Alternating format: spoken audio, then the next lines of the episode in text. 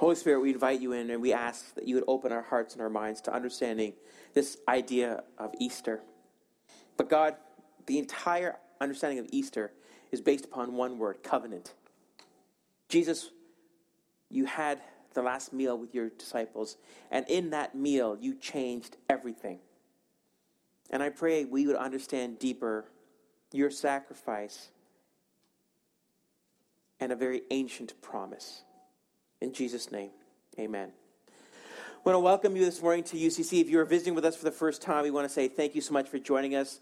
Um, and if you're here for the movie, it'll be on about an hour, so uh, we'll get to that. We started off a series called Echoes of Easter, and we're looking at this as a way of looking at Easter as not just simply, see, one of the things I, I, I, I kind of get the sense of is that we look at Easter and we look at the Bible as this ancient document, as this, as this old uh, document, but has no relevance to us today. And I would say to you that Easter, of all the events in the Bible, Easter is one of the most well choreographed uh, things that took place in the Bible that had thousands of years ahead of it to kind of set things up and to begin to have what God would want. So this morning we're looking at echoes of covenant. But let's recap where we were last week. Remember, I said an echo, right? Two things are needed in an echo the sound and the reflecting object, right? The sound and the reflecting object. Last week we looked at the triumphal entry. Remember, this is Jesus entering into Jerusalem on a donkey. This is an ancient prophecy from the book of Zechariah. But what's really interesting about it is that for the first time, Jesus is publicly saying, I am king. Remember, this is the beginning of the Passion Week. This is one week left before Jesus will be on, upon the cross. So we looked at Jesus and his kingship. We looked at the promised king, we looked at the problem king, and we looked at the personal king. And all this is seen in Jesus. Every week we say we're going to look at this idea of the sound and the reflection, right? We're going to take a look at an event of the Easter story and we're going to say, this is what happened back then, but what is the reflection for us today? Remember, we said last week that this sound is the proclamation of Jesus the King unveiled and revealed in the triumphal entry. That's the sound, right? But now, what's the reflection? The reflection is in the book of Revelations, because as Jesus entered the city of Jerusalem as king, the Bible tells us very clearly he's returning as king. Look at how uh, John's apocalypse, John's uh, revelation tells us about this, right? I saw heaven standing open, and there before me was a white horse whose rider is called Faithful and True. With justice he judges and wages war. His eyes are like blazing fire, and on his head are many crowns. He has a name written on him that no one knows but he himself. He is dressed in a robe dipped in blood, and his name is the Word of God. The armies of heaven were following him riding on white horses and dressed in fine linen, white and clean. Coming out of his mouth is a sharp sword with which to strike down the nations. He will rule them with an iron scepter. He treads the winepress of the fury of the wrath of God Almighty. On his robe and on his thigh has he has a name written, King of Kings and Lord of Lords. This is the triumphal Jesus. Jesus, while amongst us, was a suffering servant, was the humble servant. But the book of Revelation tells us very clearly that this same Jesus will return to us in a different way. Now, understanding as well that John's uh, John is, is, trying to describe a scene, and he's using what we call apocalyptic language. That means he's using, he's painting a picture with broad brushstrokes. So obviously, Jesus is not going to come with a sword sticking out of his mouth, but what he's trying to say, he's trying to convey to us the essence of what this image that he's captured. He's trying to, he's trying to use the best words he can figure out how to tell us what Jesus is going to do. So that's what we looked at last week, and today uh, we're going to continue on, and we're going to look at this idea of the Last Supper. Remember, Jesus, uh, this is the Passover meal that Jesus is sitting with his disciples and he's, and he's uh, having this last meal together. Now, look uh, in Luke's gospel what it says. In Luke chapter 22, verses 19 to 21, it says this And he took bread, gave thanks, and broke it, and gave it to them, saying, This is my blood given for you. Do this in remembrance of me. In the same way, after the supper, he took the cup, saying, This cup is the new covenant in my blood, which is poured out for you. Now, let's just stop right there. One of the things uh, we have to understand is the Bible is written in a particular context, and the context is Jewish culture. Okay? So when Jesus is sitting there and he's speaking to his disciples, he uses a word. The word is new covenant. Now remember, Every time we have communion, you would have heard the First Corinthians passage read, and you would have heard these words. But because we are Gentiles, I'm making that assumption. Maybe some of you are from a Jewish background and you understand. But for the most of us we're Gentiles, Jesus uses this phrase, new covenant. Everybody at that table is sitting there going, What do you mean, Jesus? What exactly are you saying here? Because the Jewish people knew the old covenants they were living under the old covenant, but Jesus, at that moment in time, says this word he uses new covenant. Now, let me say something to you this afternoon. At the core of the Easter story is the word covenant. What's interesting is, is that this word covenant is not a word that we use today. It's a very ancient word, and has I have a, a, it's a hard uh, for me to kind of explain a modern um, context of it, but it's still a very important word. And I'd also say to you, at the center of Christianity is the word covenant. This morning at our time for our volunteers, I asked who had heard a sermon about covenants, and about five of the 20, maybe 30 plus people there had said they had heard a sermon about covenant. Did you know that this word is so important that at the core of everything that God was trying to explain to us is this word covenant? Now, let me try to give you a description, a, a definition of covenant. A covenant is a contract or agreement between two or more parties. Covenant is how God has chosen to communicate to us, to redeem us, and to guarantee us eternal life in Jesus. These truths revealed in the Bible are the basis of Christianity. The Bible is a covenant document. The Old and New Testaments are really Old and New Covenants. The word testament is Latin for covenant. Every time you say Old Testament, yank Ant Testament out and say covenant. It's the Old Covenant. And we look at the New Testament, yank Testament out and say new covenant.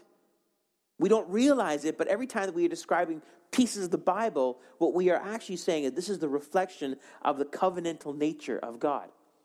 Covenant is a very ancient word, it's a very ancient ritual, and we don't quite understand uh, all the implications of it, but in the Bible, it lays it up pretty clearly. And everything about Easter revolves around covenant. And I'd also say to you as well that unless you understand covenant, you will not understand the Bible.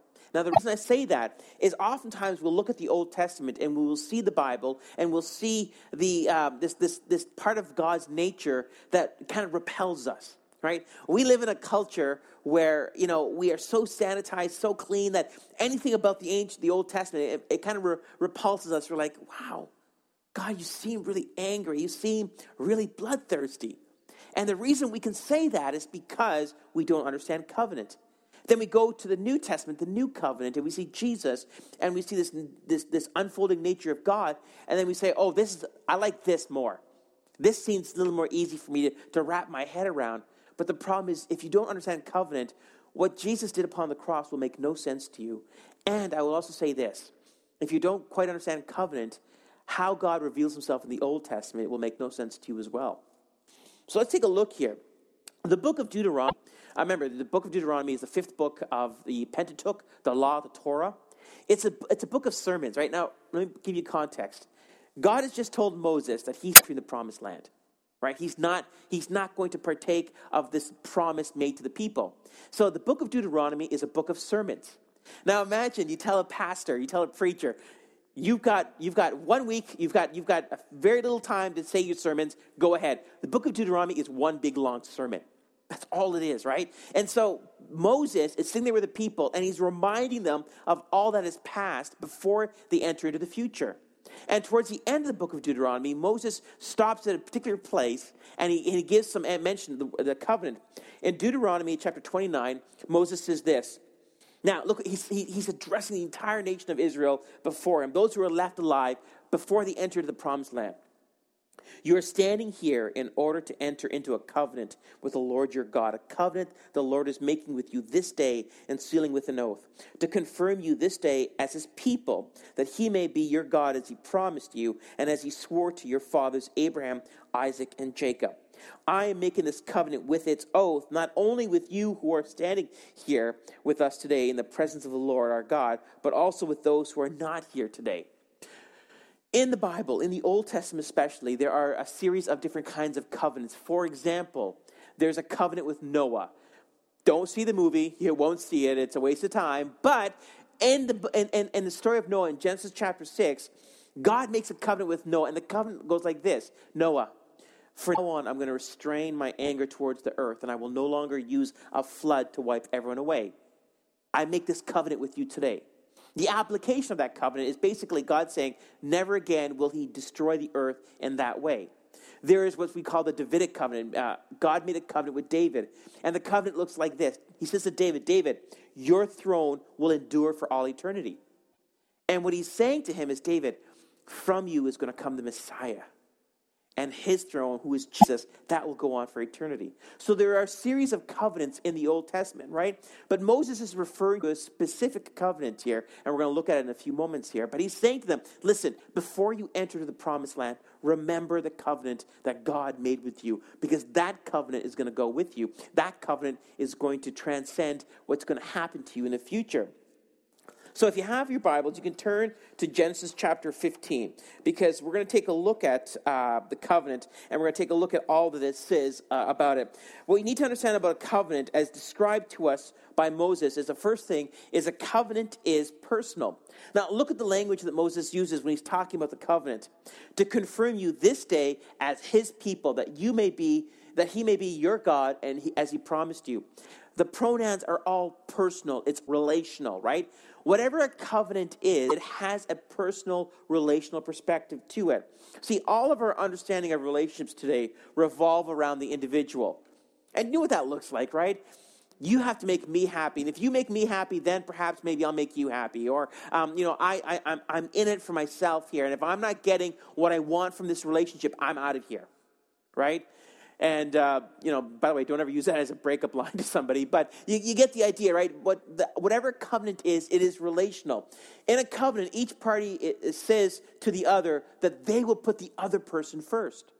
And of course, as I'm using this language about covenant, many of you are thinking about marriage, right? Because that is really one of the only equivalents we have of the ancient covenant ritual. That is as close as we can get to understanding what a covenant is. So, the first thing what Moses was trying to remind the people is that God is going to be in covenant with them, but that covenant is personal. The next thing you need to know about covenant, it is legal. Now, look at again, look at the language. Carefully follow the terms of this covenant, a covenant the Lord is making with you this day and sealing with an oath. The language is very legal. You ever read through the Old Testament and there's certain language that emerges where it's almost like you're reading a, a uh, legal document right? God is laying out things uh, uh, about his nature, his relationship with us, and they seem to be in terms of, of, of law. And you look at that, you're like, I thought God wants to be in relationship with me. I thought, you know, God's my buddy, my friend, and all that. That is true, but there's also a nature of God's character, which is law, which is legal. That's why one times God says, I call the heavens and the earth as witness against you. Imagine a cosmic courtroom where God is the judge and he calls, you know, the heavens and the earth and saying, you know, tell us how humanity has broken the covenant with me. There is a language of legality about covenant. So a covenant is both uh, uh, is both uh, legal and personal. Look at this here. Um, most agreements we have today are legal, but none are personal as well. That is what places covenant in a unique place and why we don't have modern equivalents. If you've ever bought a house or a car or entered into a cell phone contract, that is a business arrangement. And we know it's a business arrangement because if you find a better deal, you will leave that provider and find someone else. You'll go to whoever offers you the better deal. Why? It's not a covenantal relationship. It's just simply a, a business transaction, right? The old phrase, it's, it's, it's, business, not personal, right?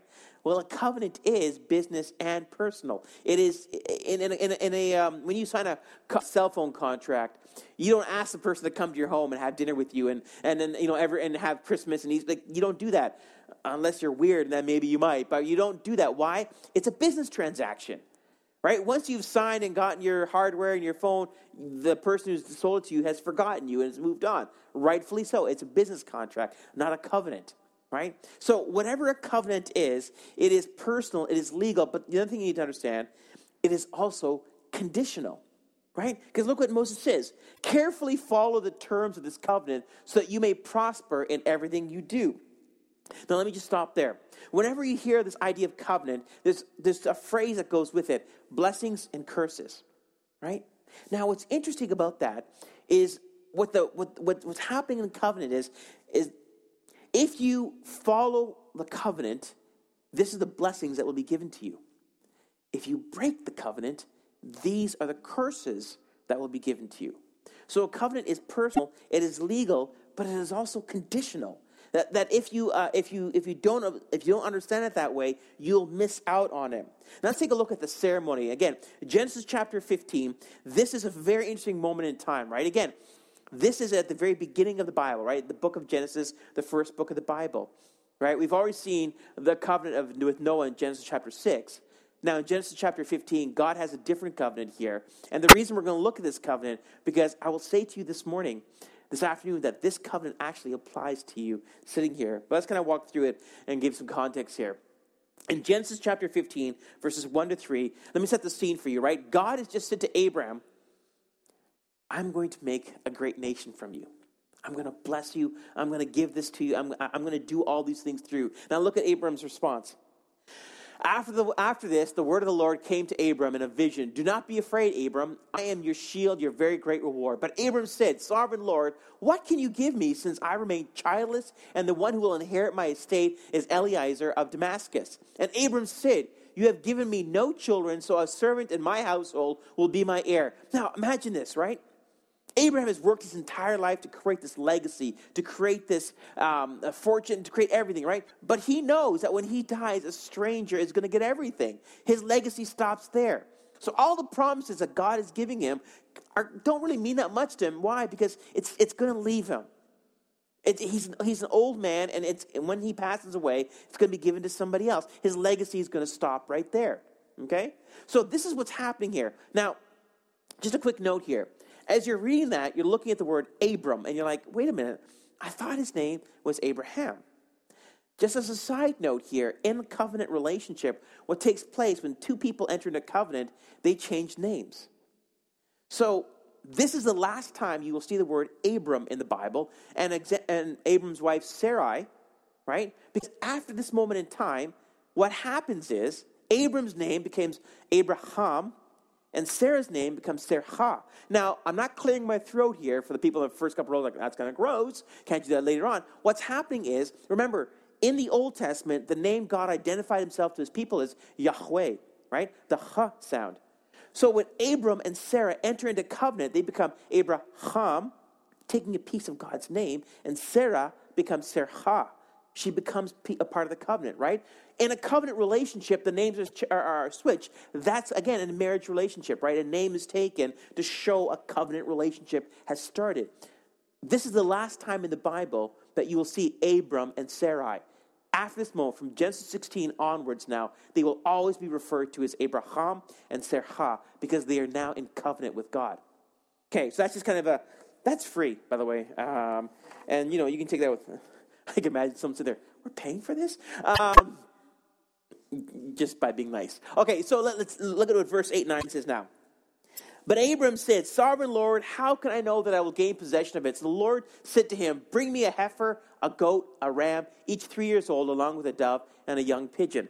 Now, the previous verses, God is, is mapping out to Abram. Abram, don't you get it? I'm going to give you a nation that looks like the stars in the sky. And, and, and what I'm going to do through you is going to be for all people. And Abram's like, I don't see it. I don't know how much longer I got to live, Lord, but I'm old. I got no heirs, right? Like, I, I don't see it. So look, look at this then. In verse 8, God says, Listen, Abram, I'm going to do something here. And he asks Abram to grab these animals. Now, what's interesting here is Abram understands what's about to happen. We the Gentile readers, we who don't understand the context, the culture of what's happening here, look at this going, oh, okay, so, you know, God's creating a petting zoo. No, actually, he's not. He's about to enter into a covenant with Abram, and Abram knows this. So this is why Disney doesn't play well in the Old Testament because what's about to happen to these animals? You know, this is this is kind of Bambi, you know, times five, right? Like like you know, yeah, yeah. If you haven't seen Bambi, spoiler alert. Um, now look what happens here, right? Verse. What happened to Bambi? Uh, He's fine.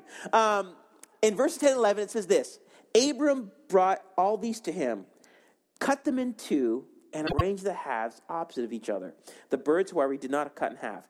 The bir- then birds of prey came down to the carcasses, but Abram drove them away. Now, I want you to visualize this for a second, okay? God said to Abram, Bring me these animals. A- Abram brings the animals and he cuts them in half. Now, in a covenant ceremony, what takes place then is both halves are placed on either side.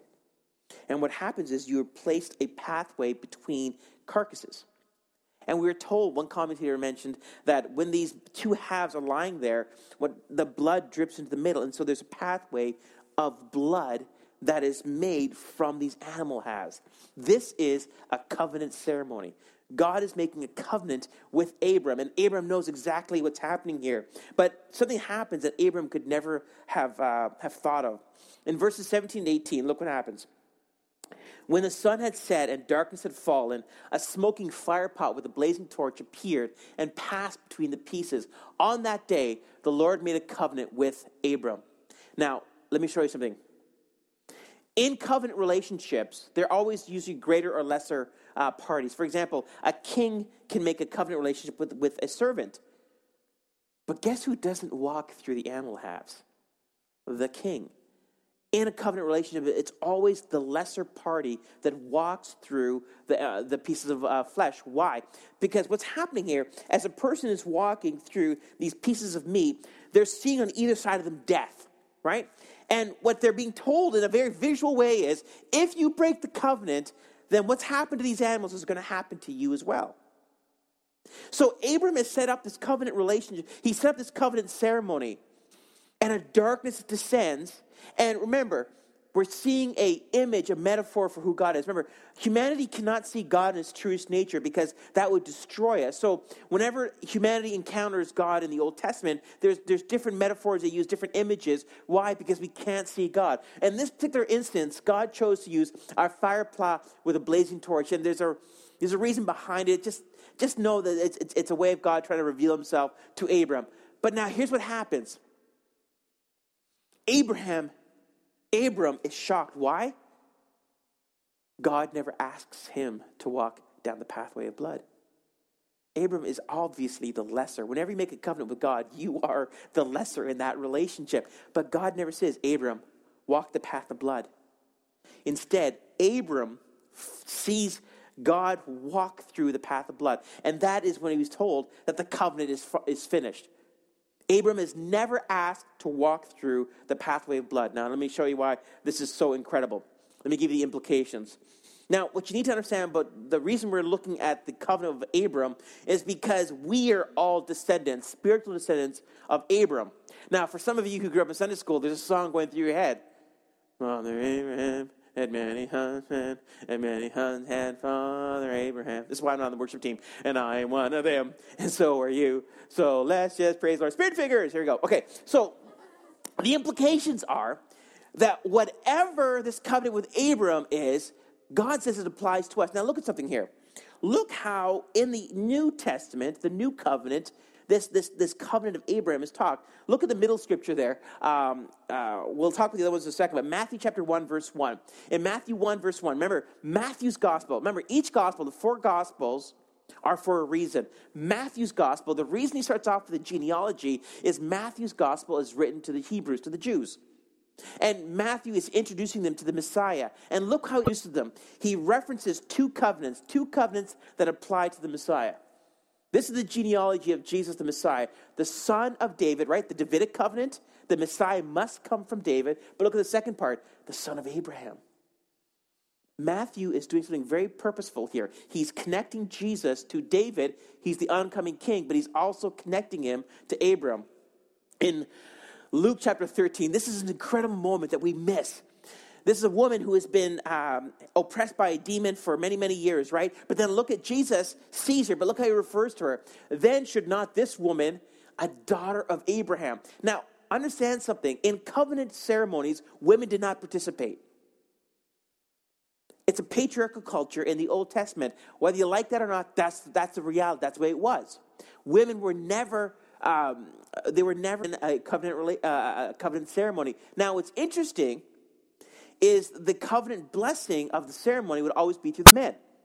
And like, I'm going to tweet that. God is sexist or whatever. Okay, wait, whoa, whoa, whoa. Slow your roll. Okay, because what happens here is when Jesus refers to this woman, he says to her, she's a daughter of Abraham. He is saying that the covenant relationship with Abram is extended to her, that she doesn't need a man in her life for the blessings from the covenant with Abraham, that she herself is the heir to the covenant of Abraham. Now look uh, a little bit further in Hebrews chapter 2. Since the children have flesh and blood, he too shared their humanity, he being Jesus, so that by his death he might break the power of him who holds the power of death, that is, the devil, and free those who were all their lives were held in slavery by their fear of death. For surely it is not angels he blesses, but Abraham's descendants. The reason we looked at the Abraham covenant is because the Abrahamic covenant is the only covenant that applies to you. You are not part of the Davidic covenant. You are not part of the Noah covenant, although in, in, you know, in general terms, sure. But the Abrahamic covenant is the covenant that applies to you. Now, you can go, yay, we're part of the Abrahamic covenant, but let me show you something here. Because if you're part of the Abrahamic covenant, let me talk, talk to you about punishments. Remember, I said to you, covenant has blessings and curses?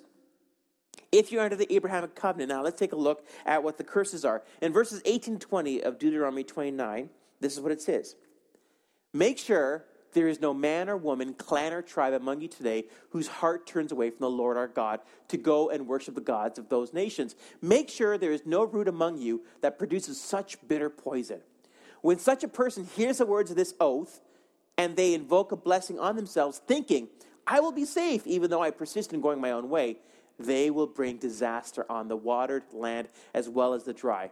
Now look at this the Lord will never be willing to forgive them. His wrath and zeal will burn against them. All the curses written in the book of will fall on them, and the Lord will blot out their names from under heaven. This is the curses of the, uh, of the Abrahamic covenant. Now, look what he's saying there. The Lord will never be willing to forgive them. If you break covenant with God, the Bible says the Lord will never forgive you. And some of you are going, whoa, whoa, whoa. I thought I could ask for forgiveness for my sins.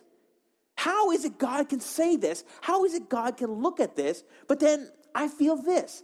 The reason you can look at this phrase here and say, I don't understand how this can be applicable to me. I don't understand how God can say this because I'm not perfect.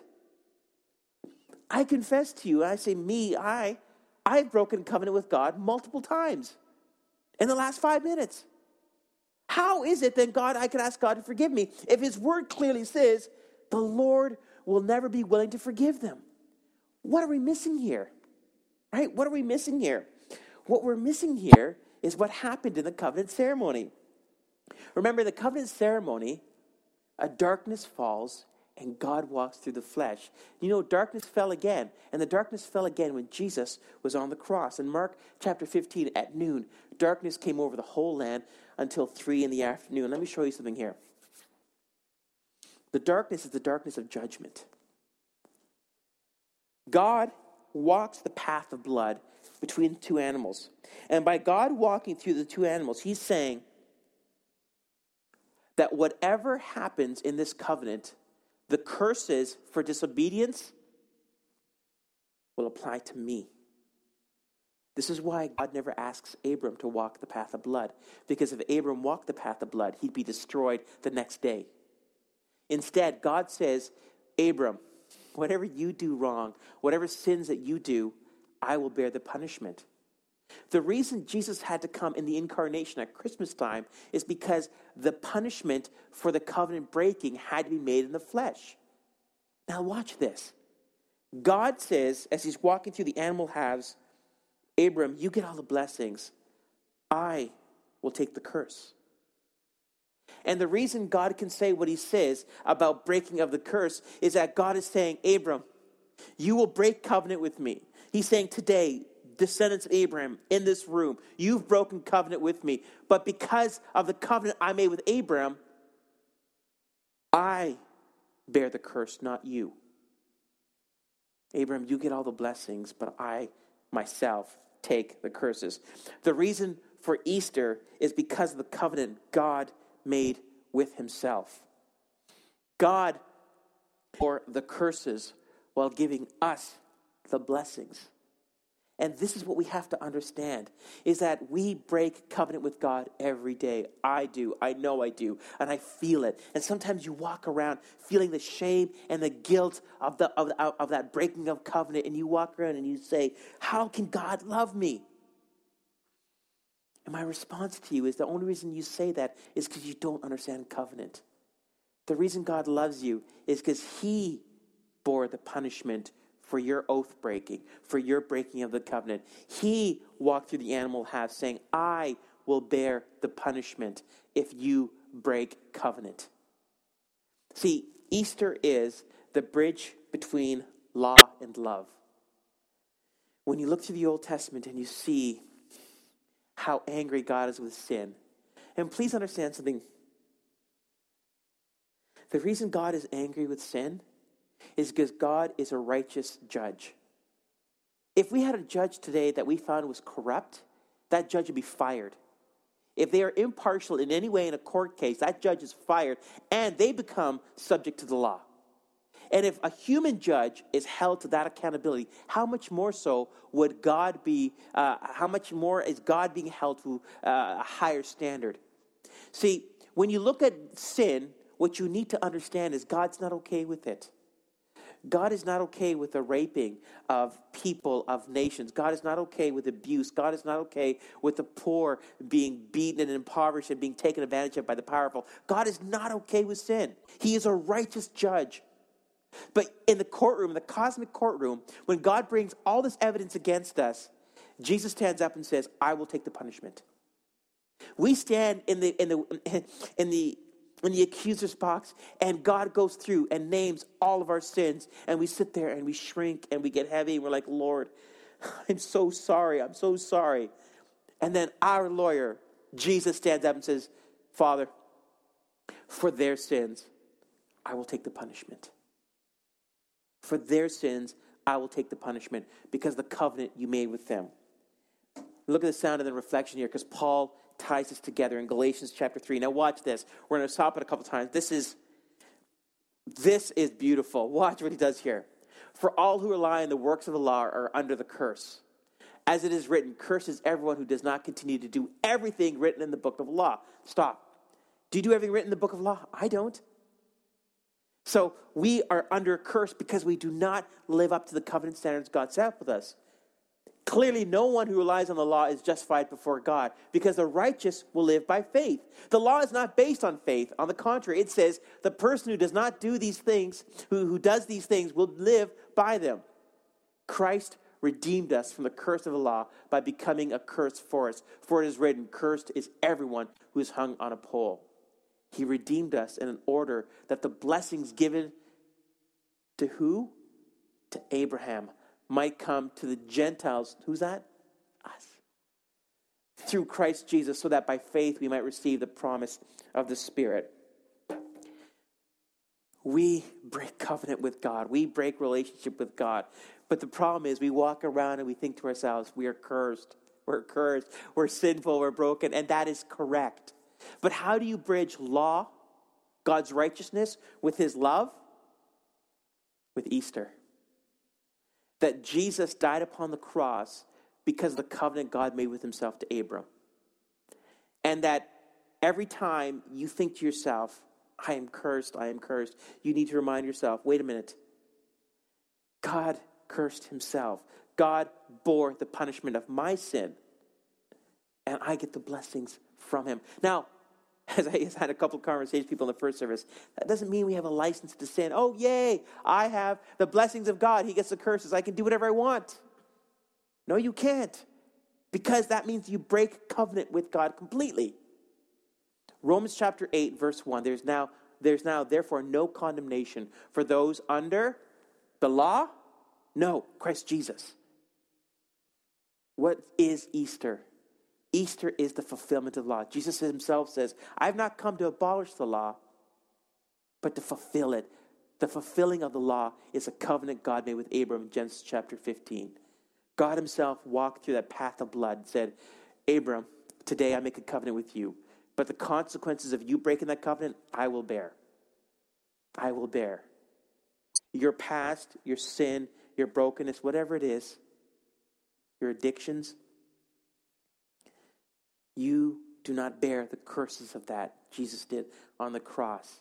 And if we forget covenant, if we forget that, then the gospel makes no sense to us.